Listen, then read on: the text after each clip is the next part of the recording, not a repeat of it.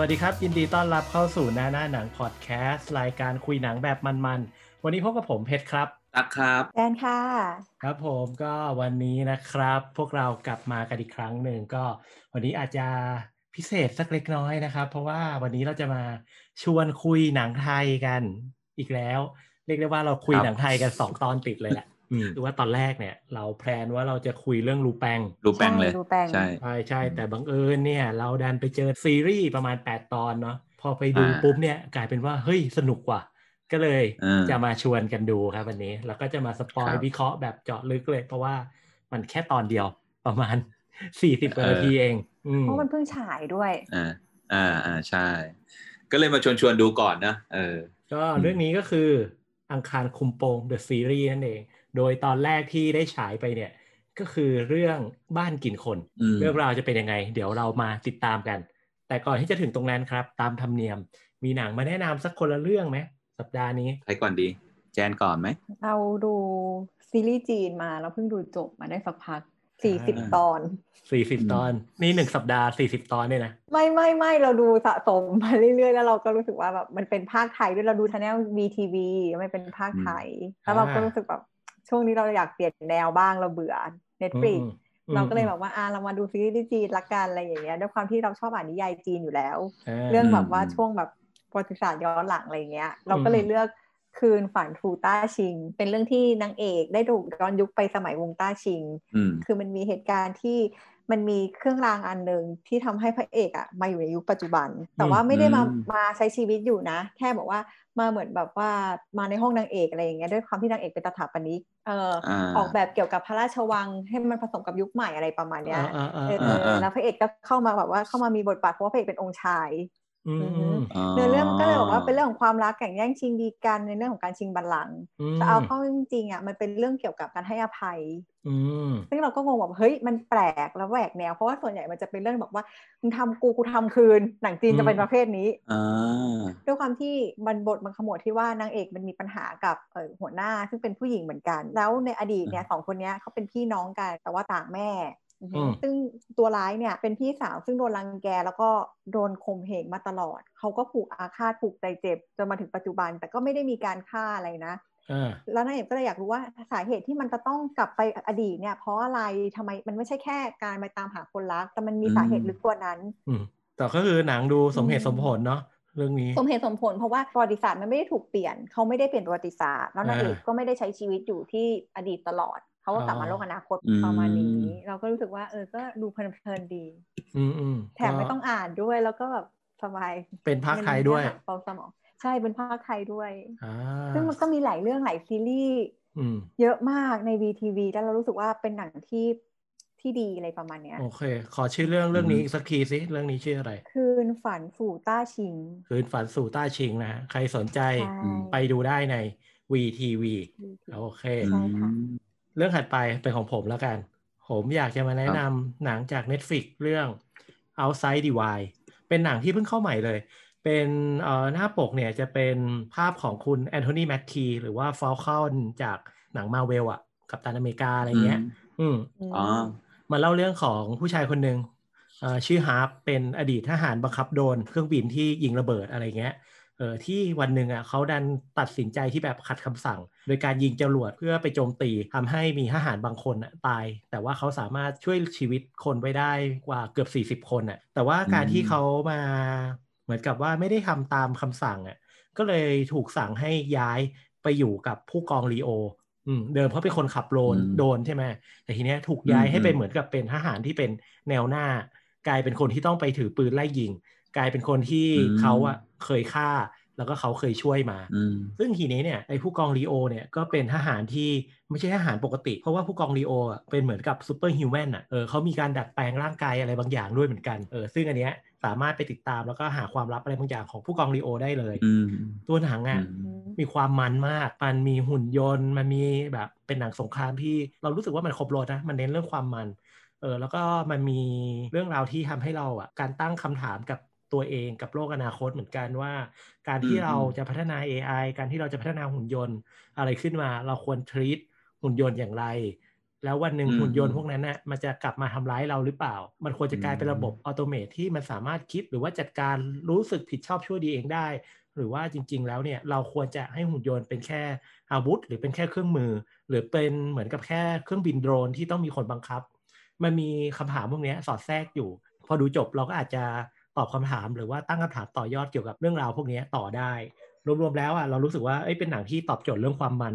เออแล้วก็ตอบโจทย์เรื่องราวต่างๆ ที่แบบพยายามถ่ายทอดมาในเรื่องได้ค่อนข้างดี ก็เลยอยากแนะนำให้ไปดู ชื่อเรื่องอีกทีหนึ่ง Outside the Wild อืมใน Netflix ครับ ครับผม โอเค ของครับผมอ่าสองเรื่องขอพูดสั้นๆแล้วกัน ก็มีโฮเทลมุมไบครับ อยากให้ดูมากๆ เรื่องนี้เฮ้ยเดี๋ยวนะสนุกมาก อืมเหมือนได้ยินก็อืม เอออมมันสร้างจากเรื่องจริงครับ เป็นเรื่องเกี่ยวกับเอ่อ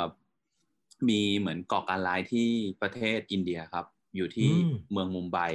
แล้วเมืองมุมไบเนี่ยมันเป็นเมืองที่มีแต่ตำพวกตำรวจท้องถิ่นอะอืมเออไม่ไม่มีเหมือนพวกหน่วยจู่โจมเหมือนต่างประเทศ แล้วก็หน่วยจู่โจมอะอยู่ที่นิวเดลี ซึ่งห่างมาแปดร้อยไมล์อะอืมเออืมเออแล้วก่อการร้ายอะหกคน อืมก็ไล่ฆ่าคนตามคำสั่งของพระเจ้า อืมตามความเชื่อ ไล่ไปจนไปอยู่ที่โรงแรมหนึ่งเออชื่อว่าโรงแรม Trust ก็เรียกว่ามันมันคือว่าทัชมาฮานั่นแหละเออเขาเรียกว่าโรงแรม Trust เป็นโรงแรมใหญ่เลย แล้วทุกคนก็ไปอยู่ในนั้น แล้วผู้ก่อการร้ายก็ไปไล่ฆ่าในโรงแรมนั้นอืมซึ่งก็กินเวลาหลายชั่วโมงมากๆกว่าหน่วยจู่โจมจะมา ทุกคนในนั้นก็พยายามเอาตัวรอดอะไรเงี้ยสนุกมากๆสร้างจากเรื่องจริง ปี 2008 คนแสดงนำในเนี้ยก็เป็นแบบ เราผ่านหูผ่านตาอย่างเอ่อ Dev Patel จาก Slumdog Millionaire อ่าโอเคอืมอ่าแล้วก็อืมอืมอืมอืมฮับ Armie Hammer จากคู่แฝดใน Social Network อ่าอ๋อโอเคอ่าแต่ว่าเรื่องเนี้ย Dev Patel อะเป็นบ๋อยที่ช่วยแขกในโรงแรมอะหนีออกจากโรงแรมนั้น อืมอืมโอเคอืมน่าสนใจน่าสนใจสนุกสนุกมากอ่าโอเค อีกเรื่องหนึ่งคือ White Tiger ครับอ่าเฮ้ยเรื่องนี้ White Tiger ผมเห็นคนพูดเยอะมาก ใช่ เป็นเรื่องของคนรับใช้ ซึ่ง มันจะเกริ่นเล่าว่ามันประสบความสำเร็จยังไง เออมันอืมเป็นเป็นเจ้าของบริษัทการขับรถแท็กซี่ที่ใหญ่ที่สุดในเมืองนั้นได้ยังไงอืโดยมันบอกว่ามันจะขอเล่าประวัติมันผ่านมุมมองของประเทศอินเดีย เออประมาณนั้นเอ้ยเฮ้ยวันนี้คุณมาตีมซึ่งอินเดียหมดเลยนี่หว่า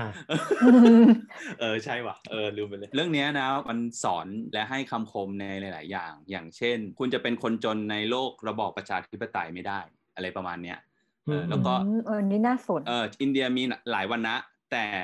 สำหรับคนที่อยู่ในเนี้ย อินเดียมีแค่สองวันนะคือวันนะที่ยากจนกับวันนะที่ร่ำรวยแค่นั้น อืมอืมอืมเออเออเออน่าสนใจ อันนี้ดีดูได้ในดี Netflix ใช่ไหมเฮ้ยพอพูดถึงอินเดียใช่ครับคือผมขอแถมเรื่องหนึ่งเรื่องเนี้ยผมยังไม่ได้ดู แต่มีคนแนะนำมา ชื่อว่าอื ม Indian Matchmaker มันเป็นเหมือนกับประมาณเรียลิตี้นิดนึงอะเรื่องราวของการจับคู่คนอินเดียให้มาแต่งงานกันอะอ๋อเหรอ ซึ่งอืมความน่าสนใจก็คือว่าเราอะจินตนาการเรื่องราวของคนอินเดียในเรื่องของแบบการไปใช้บริการบริษัทจัดหาคู่หรือคนที่มาจับหาคู่ไม่ออกเท่าไหร่อะคือภาพในความทรงจำเราเรารู้สึกว่าอินเดียจะเป็นประเทศที่มีการเหมือนคุมถุงชนอะไรแบบนี้ด้วยอืมแต่ว่าพออมดูเรื่องย่อคร่าวๆแล้วอะเฮ้ยมันมีความเป็นตะวันตกอะแต่ว่าถูกนำเสนอผ่านความเป็นอินเดีย เออก็เลยรู้สึกว่าเอ้ยมันเป็นเรื่องที่ดูน่าสนใจเหมือนกัน เดี๋ยวไว้ดูแล้วเดี๋ยวจะมาเล่าให้ฟัง พอดีพี่ตั๊กพูดเรื่องอินเดียขึ้นมาก็เลยแบบนึกถึงเรื่องนี้ขึ้นมาเลยอืมอืมอยู่ใน list อืมอืมว่าจะดูสัปดาห์นี้ครับเอาจริงๆแล้วผมว่าหนังอินเดียนี่น่าเดี๋ยวนี้น่าสนใจหลายเรื่องเลยเนาะเมื่อเทียบกับอืมที่เราความทรงจำเราคือแบบช่องเจ็ดปะที่แบบ วิ่งอ่ามหาก็ภารโอตะเคเออสงมครามหาภารมหาตะเทพแล้วก็แล้วก็ช่องเก้าที่ชอบเอ่อชอบเอาเนื้อเรื่องของพระพุทธเจ้าอ๋อพระอิศวรอะไรอย่างเงี้ยอืมเราจะรู้สึกว่าเราคุ้นชินกับอะไรอย่างนี้แต่พอแบบพอมาพูดอืมอย่างเงี้ยเรารู้สึกว่ามุมมองของหนังอินเดียที่แบบ มันเปลี่ยนไปเยอะเลยนะเออเนาะอืมเฮ้แล้วยก็แบบว่าทำได้แบบพัฒนาขึ้นเยอะมาก หรือว่าเรายังเสพของเก่าๆออยู่ย่างงี้ผมอยากจะชวนชวนคุยหนังอินเดียกันสักวันหนึ่งดีกว่า เออเพราะรู้สึกว่ามันมีหนังได้ครับอินเดียดีๆ หลายเรื่องเหมือนกันที่เราน่าจะหยิบใช่หยิบมาแนะนำกันดูเนาะอ่าโอเคครับงั้นไว้สักตอนเดี๋ยวเรามาคุยกันสำหรับวันนี้ได้เลยเรามาเรื่องเมนคอร์สของเรากันดีกว่าครับ ซึ่งอย่างที่เกริ่นไปเนาะว่า วันนี้เราจะมาคุยเรื่องอังคารคลุมโปง The Series อืมซึ่งครับเรื่องที่เราจะมาคุยกันหลักในวันนี้ก็คือเรื่องบ้านกินคน จริงๆก็คือมันเพิ่งออกมาตอนเดียวนั่นแหละ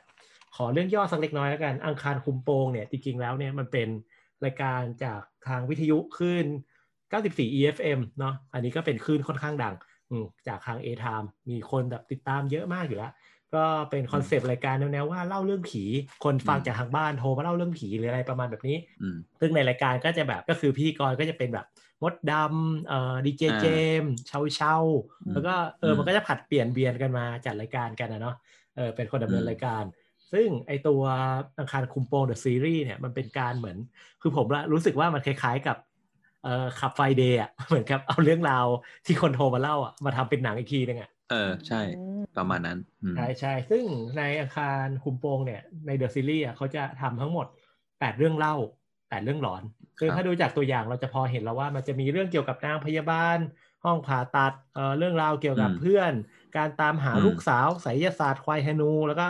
ใดๆอะถ้าเกิดไปดูตัวอย่างเราจะพอเดาได้นิดๆว่าเรื่องราวมันจะเกี่ยวกับอะไรอืมซึ่งอืมเราอะสามารถดูเรื่องนี้ได้ ทุกวันศุกร์เวลาห้าทุ่มที่ช่อง GMM ครับ25 ต่อจากรายการแฉเลยใช่เอออันนี้เราใช่ถามหน่อยไอ้เรื่องแต่ละตอนที่เขาเล่าอะ มีมีผู้ชมเอ้ยมีมีผู้เอ่อเขาเรียกว่าอะไรอะทางบ้านเขาโทรมาใช่ไหมถ้าสมมอืติมถ้าเหมือนใช่จะขับไฟเดย์ทำไมว่าต้องมีทางบ้านแล้วเราก็สามารถย้อนฟังเขาได้ เอออัแต่นเขาเนี้ยก็ไม่ได้บอก เขาไม่ได้อันบเนี้อยกเราไงคือเราหาเราหาเรื่องอืม หาว่าไอ้เรื่องเนี้ยมันมาจากเรื่องไหนอยู่เหมือนกัน แต่ว่าวันเนี้ยเราเราไปฟังพอดแคสต์ของหนังเรื่องเนี้ยเอออมก็คือเขามีพอดแคสต์ที่มาเบื้องคุยเบื้องหลังกันเล็กน้อยเออซึ่งเราก็ได้ใจอืมความประมาณว่าเอ้ยเรื่องราวบางทีมันก็เอามาจากทางบ้าน แล้วก็มีการมาดัดแปลง เติมเรื่องราวอะไรอืมบางอย่างรวมๆขึ้นมาให้กลายเป็นเรื่องใหม่ด้วยเหมือนกัน ซึ่งเรื่องแรกที่เราดูวันเนี้ยเราก็ไม่แน่ใจเหมือนกันนะว่าเขามีการดัดแปลงมากแค่ไหน อืมงั้นก็คล้ายๆกับพุททอ เอออาจจะพุทธอย่างพุทโธอาจจะแนวพุทธพุทโธอืมอืมก็ก็เป็นไปได้เออจริงๆ ต้องบอกนะว่าอาคารคุมโปงเดอะซีรีส์เนี่ยมันมีความน่าสนใจมากทั้งในแง่ของตัวนักแสดง แล้วก็ทั้งในแง่อืมของเอ่อตัวรายการอะอืมตัวรายการมันแบบค่อนข้างฮิตติดดาวอยู่แล้วอะมีคนดูทีอืมแบบโอ้โหเป็นหลักแสนหลักล้านวิวได้วยซ้ำอืมส่วนอืมตัวนักแสดงเนี่ยก็มีแบบคือผมรู้สึกเลยนะว่าเป็นตัวท็อปทั้งนั้นนะเช่น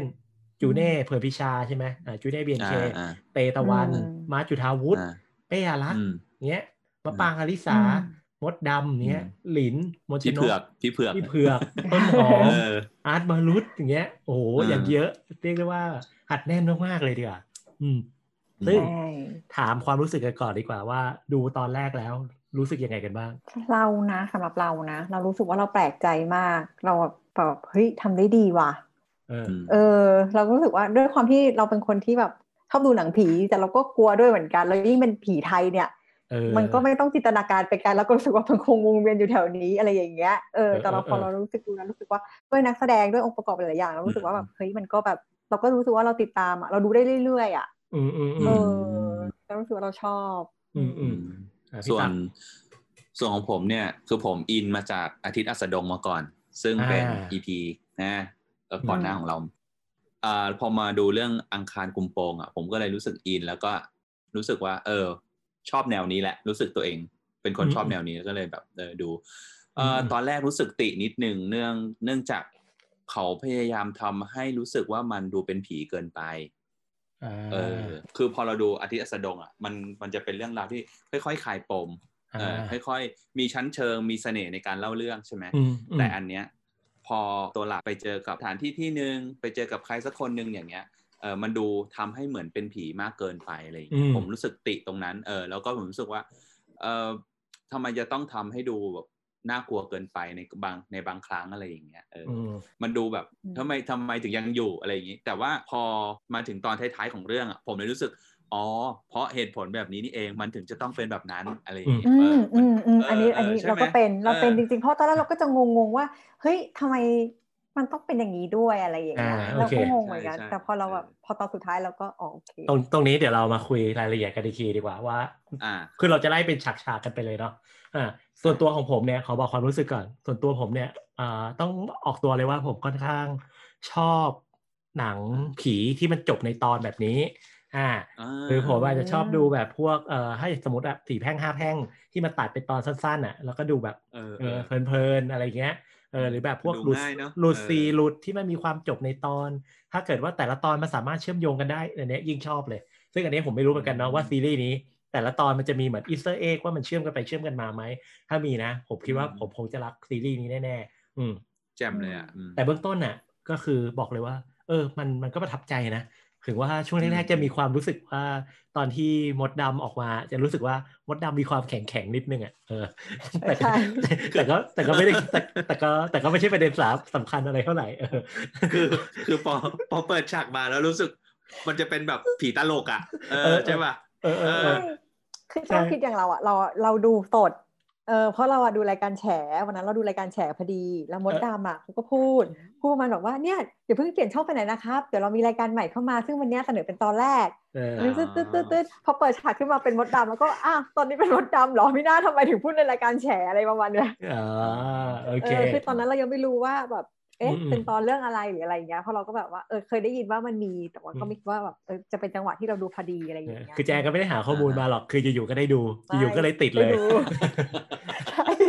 เอออะโอเค เรามาเริ่มกันดีกว่า ว่าแต่ละฉากจะเป็นยังไง คือเปิดฉากมาเนี่ยเราจะเห็นมดดำเดินเข้ามาในเหมือนกับห้องจัดเหมือนกับสตูจัดรายการของ A Time เนาะอันนี้ไม่แน่ใจเหมือนกันแต่คิดว่าน่าจะเป็นของ A Time แล้วก็อืมเราก็จะเห็นบรรยากาศที่มันดูอึมครึมแล้วอยู่ๆก็จะมีเอ่อ เหมือนกับเห็นว่าประตูเปิดเองก็เดี๋ยวเราเราต้อง remark ก่อนนะว่า ตอนนี้เรา spoil นะ ใครที่ยังไม่ดูอ่าอ่าแล้วอยากจะดูอืมกลับไปดูก่อน เราค่อยมาฟังอะใช่หรือถ้าไม่ใช่ครับไม่อะซีเรียสฟังเลยก็ได้อะอันเนี้ยเราก็จะเห็นว่ามันมีคนที่เหมือนกับเป็นโปรดิวเซอร์เดินตามเข้ามาเนาะซึ่งมันก็ถูกเซตว่ารู้สึกเหมือนเอ๊ะเป็นผีหรือเปล่าอยู่ๆประตูเปิดเองมีรอยเท้าเดินมา หันไปแล้วไม่เจอคนอ่าซึ่งก็จะมีอืมโปรดิวเซอร์ที่ตัวเปื้อนๆโคลนมา ซึ่งเขาก็บอกว่าอืมอืมโดนสิบล้อสาดโคลนใส่ เออเพราะฝนมันตกอืมอืมอืม ซึ่งตรงเนี้ย ผมรู้สึกเลยว่ายังไงมึงก็ผีอะแค่ว่ามันจะเฉลยตอนไหนว่ามึงเป็นผี ใช่ แล้วก็คิดแล้วก็คิดว่าโอ้โหเอาเอาแบบฉากแรกเลยเหรอ คือแบบหึจะเอาเลยเหรออะไรอย่างเงี้ยเออเพราะแบบว่าเออมาด้วยบรรยากาศวังเวงมาก เพราะว่ามันไม่มีคนเลยในออฟฟิศอืมเลยประมาณเนี้ยในห้องอ่านมันไม่มีคนเลยแล้วแบบบรรยากาศที่แบบเออ จะเล่นเออเลยเหรอตอนแรกอะไรอย่างใช่เงี้ยคือเราคิดว่าเลมันยเหรอเออเดี๋ยวสักพักนะ มันต้องตัดฉากไปหันหลังกลับมามีผีโผล่ออกมาหรืออะไรอย่างเงี้ยอืมมันต้องตุ้มแช่แน่ๆเลยและอะสุดท้ายอ่าอะอะไม่ใช่ว่ะ ก็เลยคิดว่าเออเดี๋ยวสักอ่าสักตอนอะเดี๋ยวมึงต้องเป็นผีสักตอนอะ เออ เอออืมทีนี้เรื่องราวก็ยังไม่จบเออเออ ก็คือเหมือนกับว่ามันจะเป็นการเล่าเรื่องของมดดำอยู่เนาะก็อืมมดดำก็เข้าไปในห้องอัด แล้วก็บอกว่า เอ้ย ไอคนที่นอนอยู่ตรงเนี้ย มันเป็นดีเจเจมส์นอนแบบห่อตัวอยู่ในผ้าห่มเออซึ่งแบบอืมเออโปรดิวเซอร์ก็บอกประมาณว่าเหมือนเห็นเขาอัพ IG ว่าเขาป่วยนะ หรืออะไรแบบเนี้ย ซึ่งตรงเนี้ยผมก็แบบมึงไม่ใช่คนปกติที่ไหนมันนอนอย่างนั้นวะเออจริงมึงวัดเป็นมัมมี่เลยอะเออเอเออออันนี้ตลก เออ แต่ตรงนี้แต่ตรงนี้เราไม่ได้ติในแง่ของความสมจริงนะ คือเราติในแง่ของว่าเออเอ้ยเออมันมันมีความตลกเออ แล้วแบบมันเซ็ตใช่โทนมันให้เรา เราเราไม่จินตนาการไม่ออกเลยว่าหนังมึงจะโทนไหนกันแน่วะตอนนี้ เออ มันกลายเป็นผีตลกตั้งแต่แรกเลยเหรือวะอะไรอย่างเงี้ยเออเออโอเค พอผ่านไปสักแป๊บเราก็จะเห็นว่าเป็นมีสายจากทางบ้านโทรเข้ามา ซึ่งมดอืมดำก็รับสายแล้วก็และเสียงจากปลายสายก็คือจูเน่อ่า แสดงเป็นคนที่ชื่อว่าแอล ซึ่งเป็นนักเขียนใช่ไหมแอลเนี่ยตกงาน แล้วก็อยู่ๆก็ได้รับการติดต่อจากเมสเซจให้แบบไปดูคนแก่สามวันนะ แล้วก็ได้เงินก้อนหนึ่งประมาณนี้ แต่ว่าเออก็เหมือนแบบเออแอลแม่งก็แชทก็บอกเอ้ยสนใจค่ะอะไรอย่างเงี้ยแล้วแบบมันก็พูดเหมือนประโยคเดิมๆอะไรอย่างเงี้ยอืมเออแชทส่วนบอทแอลก็บอกว่าเออเหมือนแชทเออเหมือนคุยกับ chatbot แล้วแอลก็บอกโอ๊ยรำคาญก็เลยเหมือนกับเออเนี่ยโอนเงินมาก่อนเออแล้วเดี๋ยวค่อยว่ากันอืมปรากฏแม่งเงินแม่งเข้าเลย อ่าแล้วก็ก็ส่งที่อยู่มาเออแล้วแอลก็ โอเคกูต้องไปแล้วเงินเข้าอะไรประมาณนี้เอออือมทีนี้ถามถามดีกว่าเหตุการณ์อย่างเงี้ย คุณไปปะเฮ้ยมันมันไม่มีข้อมูลอะ เอออืมคือ เออ มันข้อมูลมันน้อยไป จริง ๆ มันต้องควรจะโทรคุยกันหน่อยไหมอะ อืมไม่ไม่ไปอะ แต่ว่าอาจจะมองอีกมุมนะว่าเขาอาจจะร้อนเงินจริง ๆอะก็เลยจะไปหรือเปล่า เอเออแต่ก็แบบเอเอออเรื่องราวมันก็เริ่มด้วยความแบบแปลกๆนิดนึงใช่ไหม เออแต่ว่าช่วงช่วงแรกเนี่ยก็มีการเกริ่นนะว่า เออเฮ้ยทำไมเหมือนไม่ไม่ให้แฟนช่วยล่ะนู่นนี่นั่นเอออือมอืมก็อืมเออเหมือนเกรินให้เรารู้แหละว่าแอลเนี่ยมีแฟนนะอะไรอย่างนี้อืมเป็นแฟนเก่านู่นนี่นั่นอืมอืมเลิกลากันไปแล้ว อืมอ่าซึ่งพอขับรถไปเนี่ยก็จะเห็นได้ว่าแอลก็เออขับฝ่าหมอกควันอันหนึ่งตอนแรกผมยังติดภาพว่า อันเนี้ยน่าจะเป็นหนังตลก ผมก็คิดว่าเดี๋ยวหนังมันคงจะแพนไปว่ามีรถขายไก่อะไรอยู่แถวนั้น แต่จริงเอาไม่มีดีกว่าไม่มีไม่มีหนังเริ่มเซตโทนความเป็นหนังซีเรียสค่อยๆเซตโทนเพิ่มขึ้นเรื่อยๆอ่าอืมแน่นอนพอไปถึงบ้านเนี่ย ก็จะพบกับเอ่อเหมือนกับเป็นคนรับใช้เนาะออกมาอือืมมเป็นการต้อนรับแบบไม่ได้ต้อนรับอืมมีความเกสซิโนวาประมาณหนึ่งคือเพิ่งมายืนเฉยๆอะเออจุดนี้แหละที่ผมรู้สึกว่า เออคือ มึงไม่ต้องทำให้เหมือนผีขนาดนี้ก็ได้อะไรอย่างเงี้ย คือมึงไม่ต้องทาตาแดงก็ได้อะไรขนาดเนี้ยคือแบบเออค่อยมาเฉลยปมได้ไหมว่ามึงเป็นผีไอ้อย่างเงี้ยแม่งจะดูแบบขนลุกกว่าะไรคือย่างเงี้ยคือตอนเห็นตอนแรกอะผมคิดว่า เอ้ยมันต้องเล่าเรื่องเกี่ยวกับพวกผีดิบ ผีกองกอยอะไรอย่างงี้หรือเปล่า เพราะว่าหน้าขาวๆตาแดงๆอะไรอย่างเงี้ย เอออันนี้นี่คือใช่ที่แล้วตัวคิดหัวอะด้วยบ้านกินคน เออ เออเราก็คิดว่าแบบ อืม มันต้องอะไรอย่างเรานั้ก็นคิดว่าเออมันเป็นเออ แต่ผมคิดว่าไอ้พวกนี้คือหุ่นนะคือหุ่นอ๋อเหรอในบ้านอะไรอย่างเงี้ย เออจริงเหรอคือมันเป็น เออ คือว่ามันคือมันต้องเป็นสิ่งของในบ้านอ่เพราะว่ามันคือบ้านกินคนเอเอออมันคือปต้องระเป็มาณนแบสิ่บงของในบ้านเลยพวกห้องหุ่นหรืออะไรอย่างนี้ใช่ไหมเออเออเออใช่ใช่อืมโอ้ยแต่คิดแต่ไม่ถึงแต่เลยแต่ไม่เกี่ยวกับเรื่องคือคิดไม่ถึงเรื่องตอนท้ายเลยนะ อันนั้นไม่อ่ารู้เลย แต่คิดว่ามันต้องเป็นหุ่นในบ้านอะไรประมาณอ่านั้นโอเคอืเอออะมคุณนี่มีเซนส์เรื่องนี้ดีจริงอือะม นี่แต่ดูเอาแล้วคือแบบว่าทำไมมันดูแบบซีดๆจังอะไรประมาณเนี้ยแบบอะเออดูแบบตั้งใจว่าเป็นผีมากเลยเดี๋ยวดูเดี๋ยวผมรู้จะบอกว่าสยผมผมรู้อ่าเรื่องทั้งหมดตอนไหน ไว้เดี๋ยวบอกอีกทีหนึ่งเออผมถามผมถามเพชรกับแจนนะเพชรกับแจนเจอไอคนมาต้อนรับอะจะไม่ถามจะไม่คุยหรือจะไม่กลัวกันหน่อยเหรอเออแบบมึงไม่พูดกับกูหน่อยเหรออะไรอย่างเงี้ยเออไม่แปลกเหรอวะคือมันไม่ใช่แค่ผู้ชายคนเดียวนะ มันรวมถึงเออผู้หญิงที่พาทัวร์ในบ้านด้วยอะ คือใช่มันเป็นการใช่พาทัวร์โดยที่ไม่ได้พูดอะไรกันสักคำอะก็เลยแบบอะไรวะเออคือเรากำลังคิดนะว่าถ้าสมมติว่าเราเข้าไปในบ้านหลังนั้นนะนั่นหมายความว่าทั้งสองวันอะ เราไม่ได้มีการสนทนา หรือเราพูดไปฝ่ายเดียวอะอีกฝ่ายหนึ่งไม่ได้โต้ตอบเรากลับมาเลยนะเว้ยถูกว่าเอออืมเออ ใช่ใช่มันต้องแปลกแล้วอ่า แต่ก็โอเค แต่ว่าเราอย่าลืมนะ มุมหนึ่งเนี่ยคนคนนี้เขาเป็นนักเขียนหนังเออนักเขียนนิยายออนไลน์ และแนวสยองขวัญลึกๆใจเขาเนี่ยอาจจะมีความพยายามที่อยากจะค้นหาเรื่องราวลึกลับในตัวอยู่ก็ได้อืมเพราะว่าหน้าน้องเขาก็ตอนที่สีหน้าน้องที่แสดงออกมาเขาก็มีความสงสัยนะเออแล้วเขาก็รู้สึกว่าเออเพราะว่าเขาก็บรรยายความรู้สึกของเขาว่าแบบเออวันนี้ผ่านไปแล้วเขาเจออะไรบ้างอะไรประมาณเนี้ยใช่ใช่เอแล้วอเขาก็สรุปอยู่อืมอืมก็พอเข้ามาในบ้านเนี่ยสิ่งแรกก็คือเอ่อ น้องผู้หญิงที่เป็นคนรับใช้เนาะก็พาทัวร์บ้านพาไปที่ห้อง สุดท้ายก็พามาแนะนำให้รู้จักอาม่า ตัวแอลก็ทำการแนะนำตัวเองให้กับอาม่าผู้นอนเป็นผักอยู่ แล้วสุดท้ายเราก็รู้ว่าโอเคแอลเนี่ยถูกจ้างมาให้มาอ่านหนังสือให้อาม่าฟัง แล้วก็เหมือนกับมาเช็ดตรงเช็ดตัวสักนิดหน่อย อืมก็อืมจริงๆแล้วก็สามารถเปิดพอดแคสต์ให้อาม่าฟังก็ได้ อาจจะจ้างมาทำแบบนี้ตั้งหมื่นหนึ่งเออโอนให้โอนให้พวกเราก็ได้ เดี๋ยวพวกเราจัดพอดแคสต์ให้เออผมผมไม่ไปนะ เดี๋ยวผมจัดแล้วส่งงั้นให้เราพี่ตัซูกมไปเอานะฮะแจนซูมเหรเราอซูมไป ผมไม่ซูมนะอ๋อซูมเออกันให้แจนซูมไปแล้วกันอะทีนี้เราจะเห็นได้ว่าอ่านหนังสือ แต่ทีเนี้ยผมไปแอบสังเกตว่าหนังสือมันมีชื่อด้วยนะ มันชื่อหนังสือว่ามักกะรีผล เออ เป็นหนังสือเหมือนกับหนังสือธรรมะของหลวงพ่อจรันเออ ซึ่งไม่แน่ใจเหมือนกันว่ามันมีประเด็นอะไรเกี่ยวกับหนังเรื่องนี้ไหม ซึ่งก็อ๋ออ๋ออ๋อไปรอติดตามขนาดจะมีเรื่องราวอะไรที่เกี่ยวข้องกับหนังสือเล่มนี้ ในอีพีถัดไปก็ได้ อืมอ๋ออ๋ออืมใช่แต่แต่ว่าว่าอะช่วงเนี้ยมันจะมีมันจะมีสาเหตุอีกอย่างหนึ่ง มีประเด็นอีกอย่างหนึ่งก็คือเรื่องกลิ่นทูบเออ ตอนนั้นอืมผมก็เอ๊ะทำไมมีกลิ่นทูบนะอะไรอย่างเงี้ยเอออ่านอกจากกลิ่นทูบเนี่ย หัวเตียงอาม่ายังมีเหมือนกับอะไรขี้เท่าทูบปะอยู่บนหัวเตียงด้วยอืม ใช่ใช่ใช่ซึ่งไอเนี้ยเอ่อจังหวะเนี้ยผมยังอะโอเค ยังพอรับไหวอ่าอืมแต่จังหวะถัดไปก็คือจังหวะที่เข้านอนแล้วเนาะเราได้ยินเสียงแปลกอืมๆแล้วลงมาข้างล่าง แล้วมันเจอมือคนอยู่ในตู้ใต้ซิงค์ล้างมือโอ้อะไรประมาณแบบนั้นน่ะแล้วก็เจอเด็กวิ่งไปมาอยู่ในบ้าน จังหวะเนี้ยเออเอ่อไม่ว่าจะผมจะเข้ามาในบ้านด้วยเหตุผลอะไรเนี่ย ผมคิดว่าผมควรจะออกไปสตาร์ทรถแล้วก็ออกจากบ้านหลังนี้ได้แล้ว ไม่ใช่เดินตามไอตัวคนรับใช้ขึ้นไปบนห้องแล้วนอนนึกออกใช่ไหมเออจริงว่า เออ คือแบบเห็นมืออะเออเออเฮ้ยมือเป็นมืออะเฮ้ยเออแฟนผมเว้ยอืมบอกว่า แฟนผมบอกว่า ไอ้จำเห็นมือ ไอ้ตรงเคาน์เตอร์ด้านล่างได้ปะอืมเออแฟนผมบอกว่า ขโมยเปล่าเ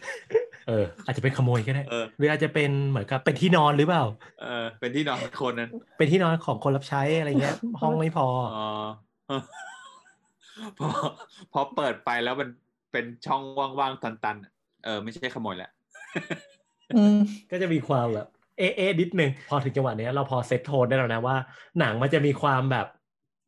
นิดนึงอะว่าเอ้ยมันมันคงไม่ได้สมจริงร้อยเปอร์เซ็นอยู่แล้วแหละ แต่ว่า เราอะรู้สึกได้นะถ้าเราว่าแทนตัวเองเข้าไปเป็นแอลอะคือรู้สึกว่าแอลเป็นคนที่เหมือนไม่มีอะไรจะเสีย แล้วก็เขามีความเออกลัวนะเออแต่เขาอะอืมพยายามทำตัวให้เข้มแข็งเหมือนกัน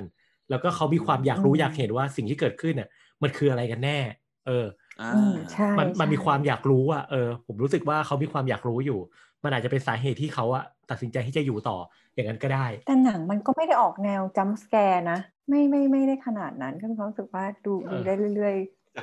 jump scare มีแค่ตอนเดียวคือตอนมดดๆเออจริง เราลืมความรู้สึกว่ามันก็ดูได้แบบ มันไม่ได้แบบหลอนจนเกินไปดูได้เรื่อยๆอะไรอย่างงี้แต่เราเห็นอืมต่างนะเรารู้สึกว่าหนังมันมีความ jump scare นิดนึงซึ่งมันจะเป็น part เดี๋ยวเดี๋ยวจะพูดอีกทีหนึ่งว่าเป็นตอนไหนที่ผมรู้สึกว่ามัน jump scare แค่ว่าเสียงมันไม่ดังเฉยๆถ้าเสียงมันดังอีกหน่อยอืนะมผมก็จะรู้สึกจะกรี๊ดออกมาให้ดูเลยแหละำอืมทีนี้เดี๋ยวเราจะเข้าสู่วันที่สองแล้วเนาะเพราะว่าเมื่อกี้ก็คือเป็นวันแรกเฉยๆ เนาะที่ที่น้องแอลได้เข้ามาในบ้านแห่งนี้ ก็วันที่สองเนี่ยเราจะเห็นว่าแอลเริ่มงานตอนช่วงบ่ายใช่ไหมเออออ่าอืมซึ่งช่วงบ่ายก็เหมือนเป็นงานอ่านหนังสือเหมือนเดิม แล้วก็เช็ดตัวให้อาม่าแต่การเช็ดตัวรอบนี้เนี่ยเหมือนจะมีประเด็นนิดหน่อยก็คือว่าที่อยู่น้ำไม่กลายเป็นเลือด น้ำกลายเป็นเลือดเสร็จเออจะอยู่มีเด็กโผล่มาเด็กโผล่มาเด็กแม่งชี้อีก เกิดเรื่องชุลมุนวุ่นวายอยู่ตรงนั้นอ่า เป็นกูกูออกแล้ว แล้วตั้งแต่เช็ดแล้วแบบว่าเป็นเลือดออกมาที่แบบเห็นเป็นมือเวอะเราไปแล้วเออเออไม่ไปผมไปแต่เมื่อคืนแล้วผมไม่อยู่แล้ว เออจริงแต่ซึ่งโอเค เรื่องราวก็น้ำหงน้ำหกก็ว่ากันไปเนาะสุดท้ายเนี่ยก็แอลก็กลับขึ้นไปบนห้องอีกครั้งหนึ่งครับอืมอืมและก็ไปเจอสมุดเล่มหนึ่งที่ข้างในนั้นนะอืมมีภาพเหมือนกับ เหมือนกับเป็นภาพเคลื่อนไหวอยู่ในสมุดใช่ไหมอืมเอออืม ซึ่งก็จะเห็นว่าเป็นคนลอยไปลอยมา แล้วก็มีคนอีกสองคนยืนอยู่ทางขวา แล้วก็มีอีกคนนึงยืนอยู่ทางซ้าย อืม ซึ่งอืมรูปร่างหน้าตาของกลุ่มคนกลุ่มนี้ก็มีความดูคุ้นๆนิดนึงเนาะเออ แต่ก็ยังนึกไม่ออกมันคืออะไร แต่เราจะเห็นได้ว่าอืมมันค่อยๆเกิดเหตุการณ์ประมาณว่าเหมือนมีไฟไหม้เกิดขึ้น ในภาพนั้นอืมที่เป็นภาพกว้างใช่ใช่ใช่เออแอลก็ ไม่คิดอะไรอีกแล้ว ก็ยังไม่คิดอะไรแอลขนาดว่าในหนังสือนั้นมีการเคลื่อนไหวก็ยังไม่คิดอะไร แอลคิดว่าฉันอาจจะหลอนไปเอง เออ แต่ว่าแต่ว่าช่วงนั้นก็คือยังเห็นแบบผีเด็กตลอดนะอ่าอ๋อใช่ใช่เออ คือหลอนอยู่คือคือผีเด็กเนี่ย คือตอนแรกอะผมคิดนะว่า จริงๆแล้วอะคนในบ้านทุกคนเป็นใบ้นะในบ้านมีผีแค่ตัวเดียวคือผีเด็กอืมอ๋อ ตอนตอนแรกที่คิดนะว่าเอ้ยหนังไม่ต้อใช่งจบเราก็คิดหนังมันต้องจบประมาณแบบนี้แน่เลยอะไรอย่างเงี้ยเออเพราะว่าอ๋อมันปูมาให้คิดว่าทุกๆคนในบ้านอะ เป็นผี นี่ คือมึงคิดว่า ไอคนรับใช้ตาอักเสบเหรอตาแดงตาแดงเขาอาจจะแบบไปดูคลิปแต่งงานไอ้คลิปแต่งหน้ามาไงเออๆอ๋อหัดหัดแต่งหน้าอยู่อ๋อโอเคอะทีนี้พอลงมาข้างล่าง ก็เนื่องจากตกใจเนาะก็เลยรีบลงมาข้างล่าง พอลงมาอืมปุ๊บเนี่ยก็เจอ เอ่ออาม่าลอยอยู่แล้วก็มีคนรับใช้เออสองคนอยู่ทางขวายืนอยู่เออเออเนี่ย พอผมเห็นฉากเนี้ย ผมรู้เลยว่า นี่คือกงเต็ก เอออ๋อเหรอ คือเฮ้ยทำไมถึงรู้อะอืมไม่รู้อะ คืออยู่ๆอะ รู้สึกเลยว่าไอเนี่ยคือกงเต็ก ไม่รู้เหมือนกันว่าทำไมถึงคิดว่าอย่างนั้นนะ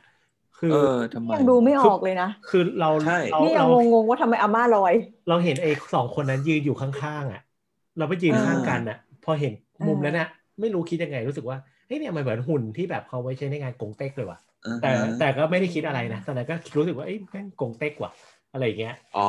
คือแค่รู้สึกว่ามันเหมือนเหรอเออมันมีความรู้สึกเหมือนกงเต็กเลย แต่ก็ยังไม่รู้นะอ๋อว่า สุดท้ายแล้วมันคือกงเต็กจริง ๆ อืมอ๋อแน่นอนพอลงมาปุ๊บเนี่ยเจออาม่าลอย แล้วก็กล้องค่อยๆดอลลี่ซูมเข้าไปแพนกล้องเข้าไปใกล้หน้าอาม่าขึ้นเรื่อยๆอยู่อาม่าก็หันหน้ากลับมา แล้วก็พูดคำว่าเกิ้นบอกใจอี้ฉีปะ อ่านถูกป่ะโหเออเออประมาณนี้เออซึ่งตอนนั้นเนี่ยแหละจังหวะเนี้ยคือจังหวะ jump scare ของผม คือผมรู้สึกนะว่าถ้าเกิดมาใส่เอฟเฟกต์ใส่เสียงดนตรีใส่แบบเสียงพางหรืออะไรขึ้นมา เนี่ยอืม jump scare แน่กรี๊ดเลยถ้ามาแบบนี้อ๋อแต่เราจริงหน้าอาม่า หน้าอาม่าดูแบบเขาเรียกว่าอะไรอะดูเฉยไปอะ ดูแบบเออเออใช่เออใช่เราเราเราก็เลยมีความรู้สึกว่า คือคือถึงอาม่าพูดเราเราเลยไม่ได้รู้สึกกลัวตรงนี้นะเราก็รู้สึกว่าอืมมึงแกพูดแกพูดอะไรเนี่ยอะไรอย่างเงี้ยอ่าซึ่งเราก็ยังงงๆอยู่แบบทำไมแกต้องพูดคำนี้ด้วยอะไรอย่างเงี้ยใช่เราก็ใช่รู้สึกว่าแบบหึมันงงมันไม่ขึ้นซับให้เราดูด้วยนะ เราก็เลยงงว่ามันคืออะไรเออใช่ใช่แล้วสรุปมันแปลว่าอะไร อะเดี๋ยวบอกอ่าโอเคอะแต่ว่าคือฉากเนี้ย ฉากที่อาม่าลอยอะมันจะมีประเด็นอีกอันหนึ่งก็คือแอลเนี่ย ไปเจอรูป ตัวเองกับแฟนในถุงด้วยแดงอ่ามันอยู่ในในถุถุงงแดแดงงอ่าแล้วอยู่ๆเนี่ย รูปก็ไหม้ไฟขึ้นมา เอออมแล้วแอลก็คิดขึ้นได้ว่า เอ้ย เหตุการณ์เนี้ยไม่งเหมือนกับในภาพอันนั้นเลยว่ะ เหมือนในสมุดอันนั้นเลยอะ มันก็เลยคิดว่าเดี๋ยวบ้านหลังนี้ต้องไฟไหม้แน่ๆเลย มันก็เลยวิ่งกลับขึ้นไปบนห้องเพื่อไปเอาอะไรสักอย่างหนึ่ง เอออาจจะไปเอากุญแจรถหรืออะไรอย่างนี้เนาะ แล้วก็ลงมาอ่าฮะก็พบว่า เอ้ย บ้านมันค่อยๆไฟไหม้จริงๆว่ะ แต่ว่าปกติไฟไหม้มันจะต้องเป็นสีไฟใช่ป่ะแต่อันเนี้ยอ่าไฟไหม้มันเป็นเหมือนทุกอย่างค่อยๆกลายเป็นสีดำอะ เออ เออ ทุกอย่างมันค่อยๆกลายเป็นสีดำแล้วก็ใช่รวมถึงตัวอาม่าตัวคนรับใช้อะมือขาอืมแขนหน้าเขาค่อยๆกลายเป็นสีดำจังหวะที่อืมแอลพยายามจะวิ่งหนีแล้วก็มีแต่ควันลอยอยู่เต็มไปหมดอะสีดำเนี่ยแหละมาดึงเธอเอาไว้ทำให้เธอไม่สามารถหนีได้ แต่แล้วเนี่ยอยู่ๆเธอก็เหลือบตาไปเห็นเด็กตัวแสบคนนั้น ยืนชี้อืมอืมไอ้สะพานปริศนาอันหนึ่ง ซึ่งพอเห็นสะพานอืมปุ๊บเนี่ย ผมก็กงเต็กกงเต็กแน่นอนอ๋ออืมมันมีใช่อันนี้มั่นใจเพราะว่าเห็สะพาอันนนี้อันนี้เราก็อ๋อมั่นใจเออเกี่ยวห็นคือเดี๋ยวมันมันเกี่ยวอะไรกับสะพานนะอะเดี๋ยวเดี๋ยวเราค่อยไปเล่าตอนท้ายดีกว่าเนาะคือออ่าโอเคโอเคก็เห็นว่าชี้ที่สะพานปุ๊บโอเคแอลก็พยายามจะทำอะไรบางอย่างแล้วก็หนีออกมาได้ แล้วก็พบว่า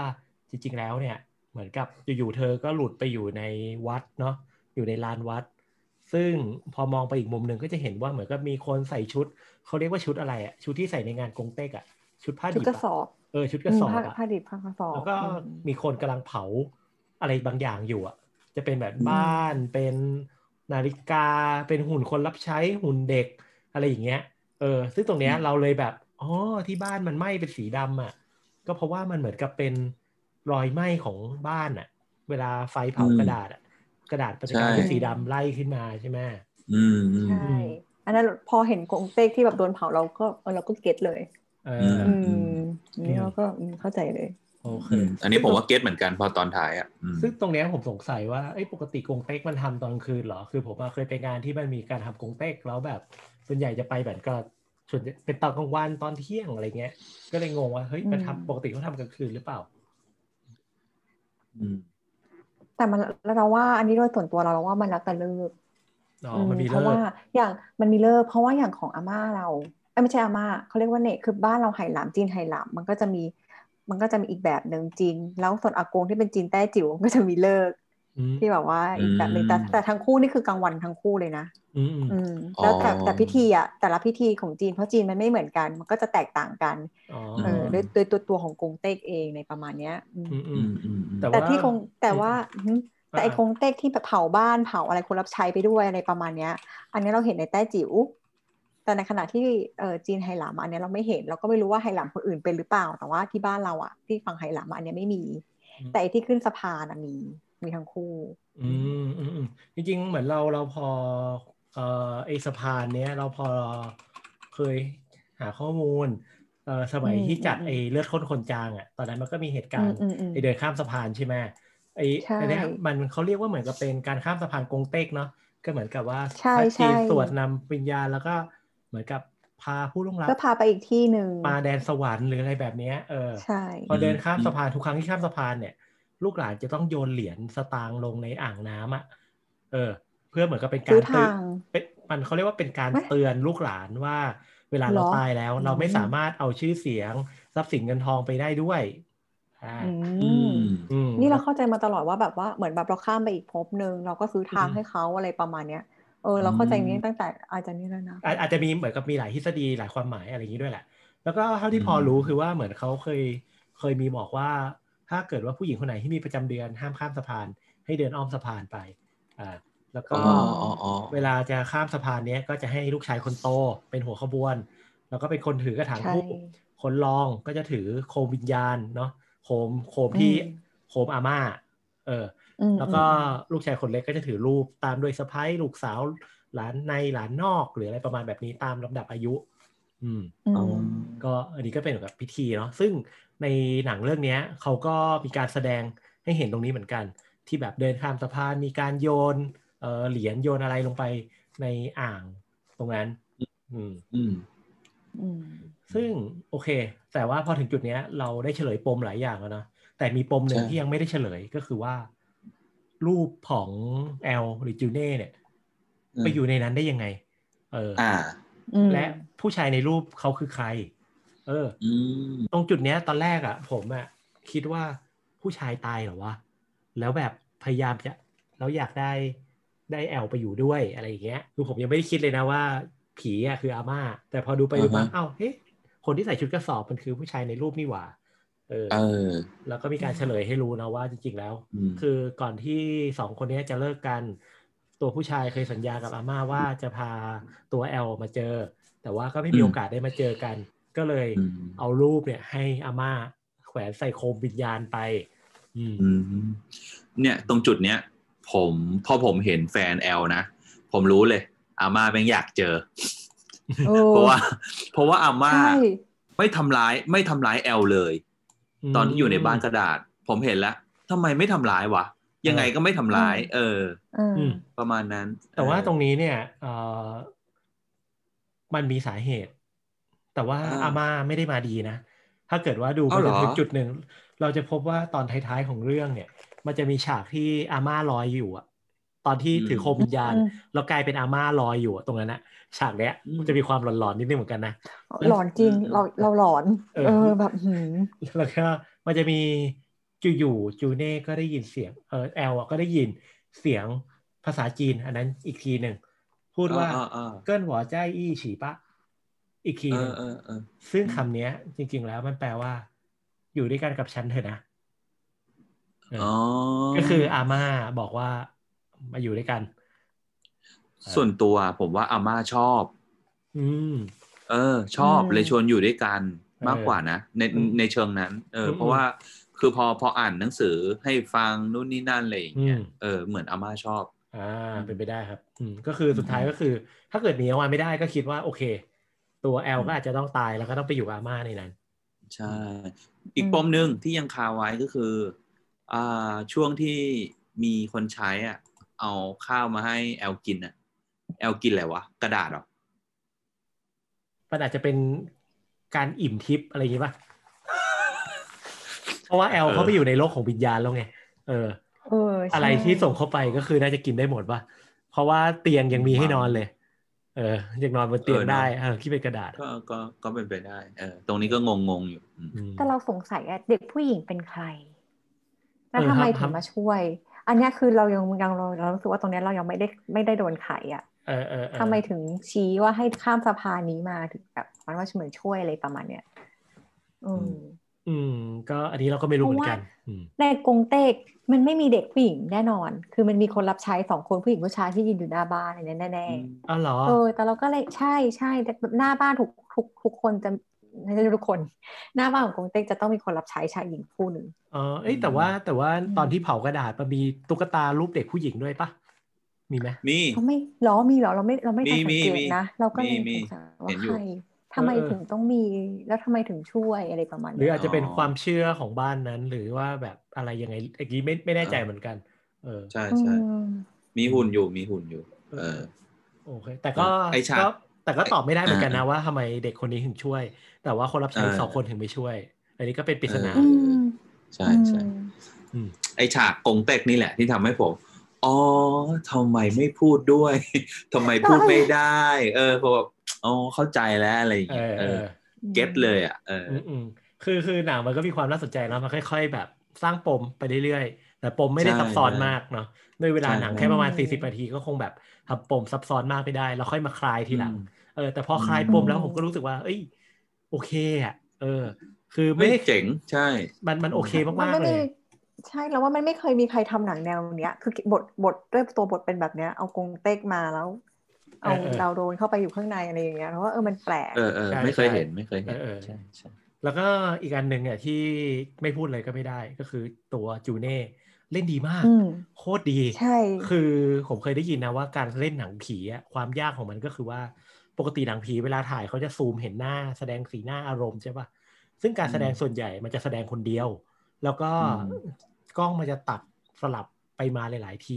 นั่นหมายความว่าคนแสดงอะเขาต้องคอนติเนียอารมณ์ให้มันต่อเนื่องได้ได้อะอย่างเรื่องเนี้ยเราจะเห็นว่ามันมีการแบบถ่ายหน้าแบบซูมเข้ามาแล้วแบบอารมณ์อะไรออกมาเยอะๆอะเราจะเห็นความรู้สึกสงสัย ความรู้สึกกลัว ความรู้สึกอยากรู้ ปนไปหมดอะภายในหน้าของใช่เขาอะใช่น้องแสดงเก่งจริงๆอันนี้แล้วถ้าเกิก็ดยอมรับ แล้วถ้านึกอีกดีๆนะ เรื่องเนี้ย เหมือนจูเน่เล่นอยู่คนเดียวอะอืม เออเออ เพราะคนอื่นนี่คือแบบใช่รับบทเป็นนางนอนกับนางยืนอะถูกว่าจูเน่จูเน่เล่นคนเดียวเลยอะทั้งเรื่องอะเออใช่ใช่จริงเออน้องเล่นเก่งอันนี้ยอมรับใช่ใช่ยอมรับเลยใช่ตั้งแต่ไอ้นี่แล้วนะ ฉลาดเกมโกงอะอืมเออใช่เล่นดีมากเลย อืมแล้วก็มีอีกเรื่องหนึ่งที่ผมว่าเป็นแนวสดใสของเขาก็คือ 365 วันบ้านฉันบ้านเธอ ที่จะมี BNK หอ่าลายๆคน แล้วก็มีแบบแคทเธอรียา มีดูสัญญาก้าวจิรายุอืมอืมผมว่าเรื่องนั้นอะ ก็ดีจุดเรื่องนั้นจูเน่มีความสดใสเรื่องฉลาดเกมโกงจูเน่มีความเอ่อมีความฉลาดเช่าเล่ห์แล้วก็มีไหวพริบ เรื่องนี้มีความแบบมีความติ๊ดมีความอาร์ตอะรู้สึกว่าเขาเล่นได้หลายแนว มาก อืม เออเล่นเป็นคนไม่กลัวผีดีอะนะเออ แต่แต่เออเออแต่ว่าน้องเขาบอกแล้วว่าเขาเป็นคนกลัวผีมากผมไปฟังเบื้องหลังเอ่อออเกี่ยวกับเบื้องหลังของพอดแคสต์อันนี้ เอาจริงเรื่องมันยังไม่จบแค่นี้ เพราะว่าอ่ามันมีมันมีเรื่องราวต่อ ก็คือเป็นเรื่องราวของมดดำที่กลับมาที่ห้องส่งเนาะซึ่งมดอ่าดำก็ยังคงไม่เข้าใจว่าทำไมดีเจเจมส์ มึงถึงยังไม่ยอมตื่นมา ยังนอนอยู่ในผ้าห่มอันนั้นอยู่ หายใจออกด้วยเหรอ เออไม่เอะใจเลยเลยวะอืมแต่ตอนจบเนี่ยมันก็มีการการวางปมมาอีกนิดนึงนะว่าอยู่ๆเนี่ยได้ยินเสียงผีเด็กในห้องน้ำของน่าจะของเอทามอะเนาะเอออืมพูดประโยคเดียวกันเลยก็คือ เกิ้นบอกใจอี้ฉีปะก็คือ อยู่ด้วยกันกับฉันเถอะนะ อะไรประมาณแบบนี้เออแต่อันนี้ก็หลอนนะสำหรับเราอะ เอเอออคือแบบมีความแบบทิ้งปมหลอนๆเอาไว้อืมอืม ก็ประมาณนี้ก็ถือว่าจบบริบูรณ์สำหรับตอนแรก ก็รอติดตามครับตอนต่อไปกันได้นะฮะจครัริงบๆก็คือถ้าใครสนใจอยากดูก็คือสามารถดูได้เนาะที่อังคารอืมคุมโปรง The Series สามารถดูย้อนครับหลังได้ที่แอป AS Pay ก็คือครับไม่ได้ใช้ AS ก็สามารถดูได้ ดูฟรีได้ทุกเครือข่าย ล็อกอินเข้าไปดูได้เลย ถ้าเกิดครับอยากดูสดก็ทุกวันศุกร์ห้าทุ่มตรง หลังรายการแฉ ดูได้ทั้งทาง AS Pay แล้วก็ใช่ค่ะ GMM 25 ได้เลย อืมครับผมแถมอีกนิดนึง ถ้าใครอยากฟังพอดแคสต์ที่เป็นเบื้องหลังของตอนเนี้ยอืมเขามีเชิญผู้กำกับเชิญโปรดิวเซอร์แล้วก็ตัวจูเน่มาคุยถึงเบื้องหลัง unseen ต่างๆ เกี่ยวกับรายการการทำเรื่องนี้เบื้องหลังในการเตรียมตัวอะไรต่างๆ สามารถไปติดตามได้ที่ช่องภาพดีทวีสุขพอดแคสต์รายการชื่อภาพดีครับคุยซีน อืมก็เดี๋ยวเราแปะอืมลิงก์เอาไว้ให้ ก็ได้เห็นอีกหลาย ๆ มุมมองของหนังเรื่องนี้มาก ๆ นะครับ แนะนำให้ไปติดตามครับ ยังมีอีกเจ็ดตอน เชื่อว่าน่าจะทำได้ค่อนข้างน่าสนใจเลยทีเดียว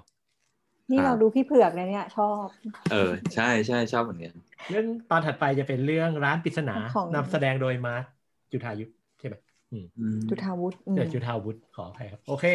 ก็ประมาณนี้นะครับ ขอบคุณสำหรับการครับติดตามหน้าหน้าหนังพอดแคสต์ สำหรับตอนนี้ไปก่อน ถ้าใครมีอะไรอยากพูดคุยกับพวกเรา มาคอมเมนต์หรือพูดคุยกับเราได้ตามช่องทางที่คุณกำลังฟังอยู่ หรือ Facebook Twitter นะพอดแคสต์ได้เลยสำหรับวันนี้ไปแล้ว สวัสดีครับ สวัสดีค่ะรั